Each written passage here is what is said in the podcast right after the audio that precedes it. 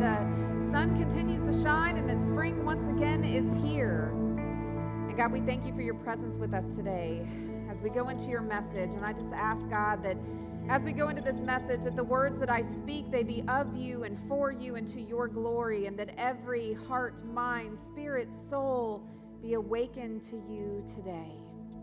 It is in your Son's name I pray. Amen. Whoa, like, so the last time I was up here, people were still milling about, and then everyone sat down. So now I'm like, oh, look, like there's a bunch of people here. and it's a lot quieter than the last time I was up here. Um, so I forgot to mention two things when I got up here. One, so we have Gabe and we have Jeremy back here playing in the band. Uh, Gabe's played one time, and this is Jeremy's first time. So yes, so good to see their faces up there. Um, and Jacob, who typically plays drums for us and has been since the beginning of the year, he was exposed to COVID.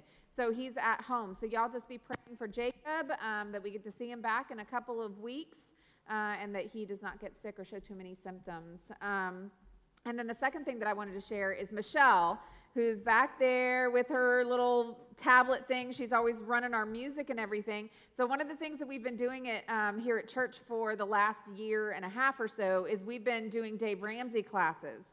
Um, a big part of when we ask people to give here at the church, I never felt right or authentic in asking that of people without also offering the opportunity for people to be health, healthy in their finances. So that's something that we practice here so that people can learn about debt, learn about saving, learn about investing, learn about insurance, learn about all those things that, that build out a really wise on financial plan for you or your family. Um, and so Michelle this week paid off her credit card debt for the first time. So she took that class last year, last spring. So, you know, when you do, when you start sign on and commit to Dave Ramsey, it might take you several years to get out of that debt and it can become daunting. It can feel like it'll never happen. But then that day, it does happen. So uh, you just have to keep on trucking. So I just wanted to say congratulations, Michelle and her husband Amos. Y'all did an awesome job. All right, so let me ask you a question, and this is not a rhetorical question. I, I actually want you to, to say this out loud, okay? Where is your favorite place to go? Beach? Disney, mountains, the river, yes. To your friend's house, that's precious. Your bed, yes. We all have like a favorite place, right? Like a place that we go to that makes us feel either like our truest selves or a place that we go to and helps us feel connected, maybe rested. So I'm a, I'm a mountain person. Like, I love being in the mountains. I love the crisp air, the deep woods, and I love when there's water nearby. Bonus points that the water is cold, so after I've been hiking for a long time, I can put my swollen feet into the cold water and let them cool off for a little while. So, a couple years ago, um, our family, we went to Chimney Rock State Park. Uh, it's in the Blue Ridge Mountains, and we hiked all day up there. Um, I mean, we hiked up the mountain, back down the mountain. We did every trail that they have, and, and the day was exhausting. But if you didn't know where Chimney Rock State Park is, it's at Lake Lure, where Dirty Dancing was filmed. So, um, of course, I had to get this image.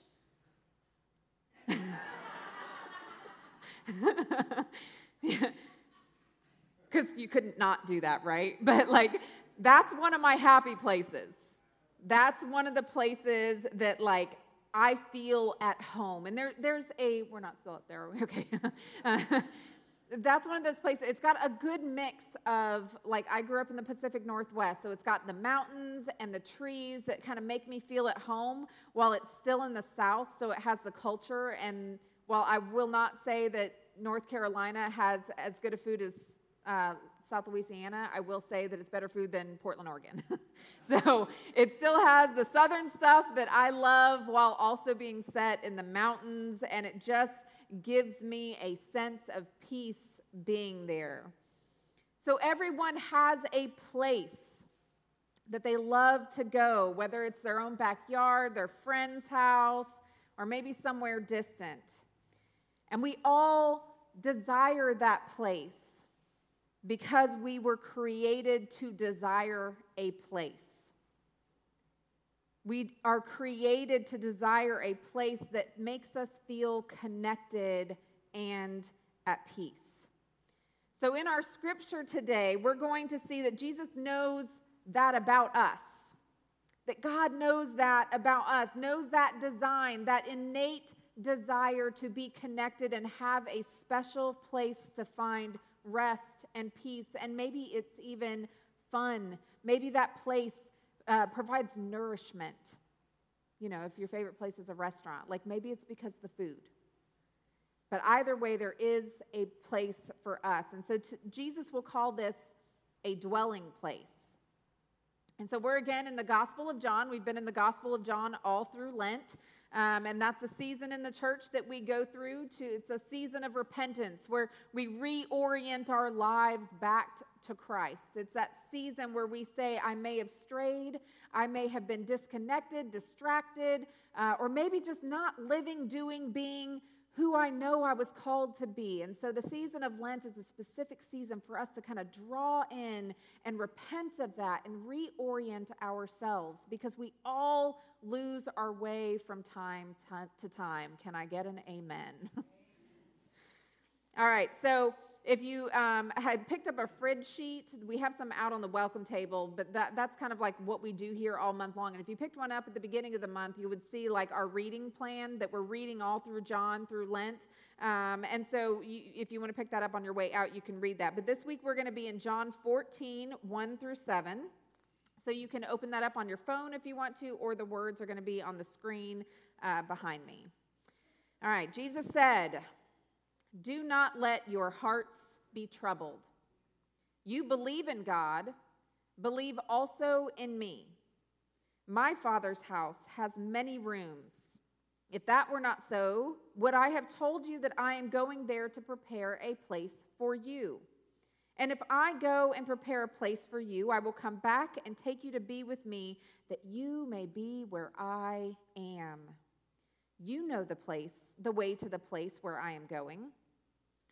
And Thomas, don't you just love Thomas? He says, Lord, we don't know where you are going, so how can we know the way? And Jesus answered, I am the way and the truth and the life. No one comes to the Father except through me. If you really know me, you will know my Father as well. From now on, you do know him and have seen him. Now, some of this language might sound strange um, if you don't know that Jesus described the church as his bride. So, for the disciples to be gathered there and hearing this, what they're picturing is, is a marriage custom, because this is what would happen in um, biblical times in a marriage. So, two families would decide that they were interested in their children getting married. And when they decide that they're going to get married, that would unite the two families. And we, we say that like when couples get married now, like you, the, now two families are becoming one family. But really, in laws don't hang out with in laws that often. Every now and then, that, there's an exception to that if you really like your in laws. but for the most part, they don't, like you might live in a different area. But this really did unite two families. These two families would become one. So the parents would sit down and they would start negotiations right? So, like the, the parents of the groom and the parents of the bride would sit down to discuss just how much the bride was worth. If you were, as you know, especially beautiful, but also came from a well off family and you were morally upright, like you were going to get some extra cattle in that deal. Like it was going to be, you might get olive oil and wine too. Like it was, it was not just, you know, farm animals. You might start to store your pantry too. And that might happen. There, there's a few exceptions to this, but like, you know, if you were just exceptionally beautiful, like, and every other groom around the area, you were a high market item. And so, like, you're going to go for a lot of sheep. That's how they would kind of work these things out. And once that contract was signed, once they had agreed on that contract, you're essentially married at that point. There's no like going back and changing your mind because a better suitor comes along. Like that would that would not ever happen. That you are essentially married, but you don't yet like do the ceremony and move in together. What happens is once you agree on that contract, you agree on the price, the parents of the bride go home and start collecting their provisions, what they're going to give the groom. And the groom goes home to his parents and starts preparing a place for his bride. And then, when that, that might take months, it could take a year. Once it's ready, that is when the groom comes back to get his bride. And they will have a wedding party like you can't even imagine. They like some of their weddings last 2 weeks long. Like they would throw down for 2 weeks celebrating this union. And then everyone goes home feeling terrible. so when Jesus uses this language with his disciples, and he says, I have told you that I'm going there to prepare a place for you. I will come back and take you to be with me so that you also may be where I am.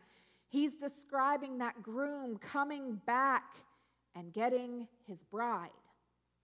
I've prepared a place and I'm going to come back for you. He's preparing a place, a place that goes on be, goes beyond the places that we love. It's deeper and wider than any mountain, lake, beach, whatever you place you imagine to be your place. The place that Jesus prepares for us is so much more than those places because it is a place designed just for us. It's a place that unites humanity with God. It creates this new family, a connection that we can never possibly imagine the goodness of that until we get to experience it. So Thomas asks Jesus, because he's describing this, like, I'm going to this place and then I'm coming back for you. And Thomas asked Jesus, You haven't told us where you're going. Like, can you imagine, like, picturing this right now? And Thomas is like, But where? Like, where is this place going to be? Like, is he talking about here?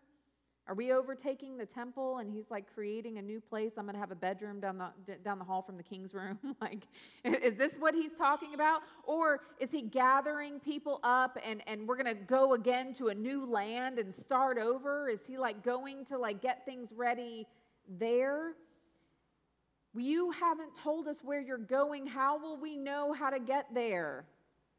How will we know the way? Like us today, the disciples struggled with understanding just who Jesus is and what being a follower of Jesus looks like. Because Thomas got that they were going to a place and that Jesus was setting up this place. He had used these weddings and parable, and like he'd used them in parables. So like that imagery that Jesus was saying, it was familiar, and he understood. Like, okay, we're the we're the bride. Got it. I know that there's going to be a place, and that makes sense to us too, right? We've been told that there is a place for us after death our whole lives. Whether you grew up in the faith or not, heaven is something that we all learn about. It is a universal understanding, even for those who do not believe in God. Never, re- never mind really trying to understand what the Bible says about heaven, and never, never mind trying to figure out um, what people say that heaven is. Heaven is a universal comfort zone for us all. We all identify with it because we all want that part of the Bible to be true. And I had a, I had a discussion with someone a few years ago um, who describes himself as agnostic. So they acknowledge that there's something out there, might be a monotheistic God, but like, eh, might not be too. I'm good with just knowing that there's like a creator maybe out there, but also don't feel like it means anything to me and I'm okay if there's not one. All right, so we're having this discussion and they're talking about that. Um, but she adamantly believed in heaven. I mean, adamantly, because she had lost people. She had lost people that she loved. She had, she had three close family members that died in one year. So the idea of heaven was something that she was absolute on because they had to be there. So, my question for her was this If you do not believe in a God, if you do not believe in a creator, then where do you get your understanding of heaven? Where, where does that come from? Where did you learn about it? Where did you get the words for it? How do you describe it? And the only thing that she could really say was, I just know it's there. I just know because I have faith. Thought that was interesting. And she said, I just believe that there's a place where we go when we die, and I just believe that that's where my people are. Now, this is not an uncommon mindset. As the world gets less and less interested in God, they also get more and more interested in a place. Because there has to be something else. There has to be something more. Somewhere we go after this hot mess. Like there's, there's got to be something. And people who are like highly logical and, and, and don't deal with abstract well at all, they're, they're pretty much, mm, no, this is all there is. That's all there's ever going to be. And then, like, when you're done, you're done. And they're like totally comfortable with that. But I bet they still have a place they love to go to. Because we all have that built in desire to be connected to something, to somewhere, to some place, a place where they love to go and let everything else drift away. Because, belief or not, we are all created with the same yearnings. And I have to think that that's on purpose. The same desire to feel connected on a deeper level than regular existence. We all have that. So, what was Thomas asking when he asked how to get there? Because at this point, the disciples did not understand what exactly Jesus was doing. At this point in the story, they still don't fully understand what Jesus is about to do. So, where is this new place going to be? What are we about to do? Jesus, I know that you say you're preparing this place, but you haven't said where it is. How will we know the way? And what does Jesus say? I am the way. Jesus looks at him and says, I am the way. What does he mean by that? What is the way? I think it's twofold. That Jesus is the way, he, he eternally made a way for each and every one of us.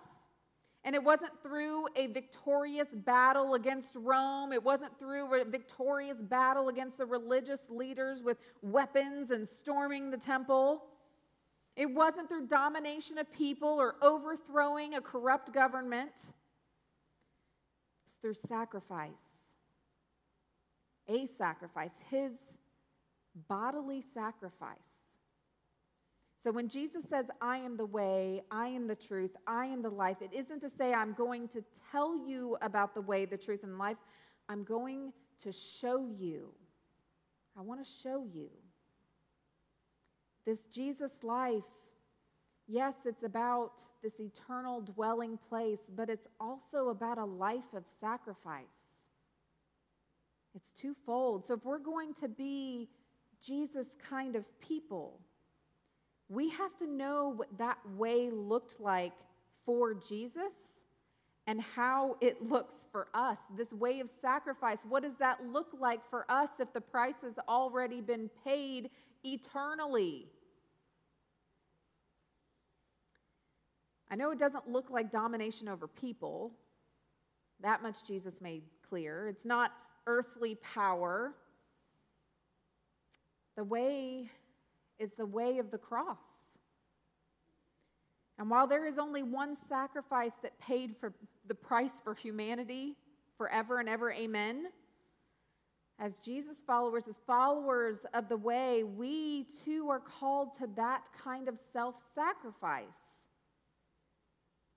Now, on if you look in your Bible later, if you go back and read this, um, we get kind of distracted by like chapter headings that they put in the Bible, like the way we organize it to make it easy to read, and we have all the numbers, the chapters, the verses, like all of that. So sometimes we forget that the story is going along, and to, for this to really make sense, you kind of have to read the one right before it so that you know that these two things are talking to each other. Or maybe the one after, those are talking to each other. But originally, this scripture, if you look at it, we need to understand what Jesus had been talking about just before this. Because he had been telling them that he is going to be a sacrifice. And when we read this scripture today, we know the end of the story, so the dwelling place makes perfect sense to us. But for the disciples at the time, they were like not sure about what was going on. What we know is that soon Jesus will die a criminal's death. He will die at the hand of the religious and governmental authorities. He will die publicly humiliated. He will die thirsty and wounded and to the cheers of the masses. Jesus knew that was coming. He knew that was coming. And in this chapter today, he was trying to prepare his disciples to understand that he was going somewhere that they could not. They couldn't make that sacrifice for us, only Jesus could. But he was going to prepare a place for them to follow. And how they got there, the way, would be by living the truth of the Jesus way through self sacrifice. So, that passage before him in, in uh, chapter 13 of John, Jesus knew what was coming. He could have thrown himself a goodbye party. Like if I'm going out, I want to go out big, right? Gather all your friends, your family, like you really want to like have fun because this is going to be it, end of the world party, right? Like this is it. He could have found his favorite place and gone there one last time. He could have eaten his favorite meal and he could have drank enough wine to forget about it all. But instead, in the passage before this passage that we read today, in chapter 13, instead, what Jesus does is he pours water into a basin and he washes each of his disciples' feet. It's at this point in, in other churches who might be less socially awkward than I am, where we break out the basin and make you all like bring your feet forward. I'm not going to do that today. Everyone like froze, like, this is about to happen? We're not going to do that today. But as Jesus knelt down at his disciples' feet with this basin of water and this towel, and he starts washing their feet, when he gets to Peter, Peter, kind of the leader of the group, the oldest one of the disciples, he gets to Peter, and, and to Peter's great horror, he cannot believe that Jesus is knelt at his feet and is about to wash them. And Peter says, Lord, are you going to wash my feet? Like, I want you to hear that. Like, if I came to you right now and said, I'm going to wash your feet, you'd be like, mm, mm, mm. Probably not going to do that.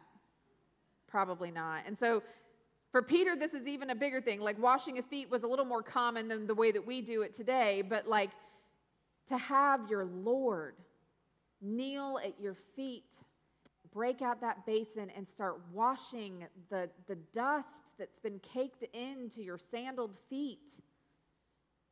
And this is what Jesus says to him You do not realize what I'm doing, but later you will understand. And after Jesus washes all of their feet, and they recline at the table while they're breaking bread, while, while they're having and sharing that meal. And this is where he looks at Judas and he hands him a piece of bread because he knows that Judas is going to betray him. And this is when Peter then declares, You know, I would die for you, Lord. And he said, Before the rooster crows, you will deny me three times. So he first washes their feet, and then he tells them how they're going to break his heart. This is the way of Jesus. This is his teaching. This is our life as Jesus followers. It is the washing the feet of people who don't deserve it. It is that kind of love and mercy. It is self sacrifice to such a degree that people get a glimpse of what heaven truly is, not in a faraway dwelling place, but here on earth. Yes, there is a place that has been prepared for us. Jesus says so in our scripture. But the way is also here and now. It's how we give people a glimpse of this place that is somewhere far off in existence. We can offer that to them here so that they might also know the way. So as we begin to like go into a time of, of communion, something that we always go, go towards here at the table, I want you to imagine this morning. I want everyone to just close your eyes for a moment. No falling asleep, just eyes closed. And I want you to imagine the feet of the person that you least want to serve. Maybe it is a family member whom you despise. Maybe it's a neighbor who just gets on your nerves. Maybe it's a coworker or a classmate who you don't understand, you don't agree with, and you can't be around because they just grate on you. I want you to picture their feet and picture them as gnarly as you possibly can. I want you to picture those feet and I want you to picture washing them. Imagine yourself kneeled at their feet. Imagine yourself scrubbing away dirt and touching calluses. Imagine them looking down at you and the feeling you have with touching this person's feet and serving them in one of the most humbling ways that you possibly can. And then I want you to picture Jesus doing the same thing for you. What do your feet look like in Jesus' hands today? What kind of mercy is Jesus offering you today? Let us pray. God, we thank you for this gift of communion. We thank you for the opportunity to receive it together.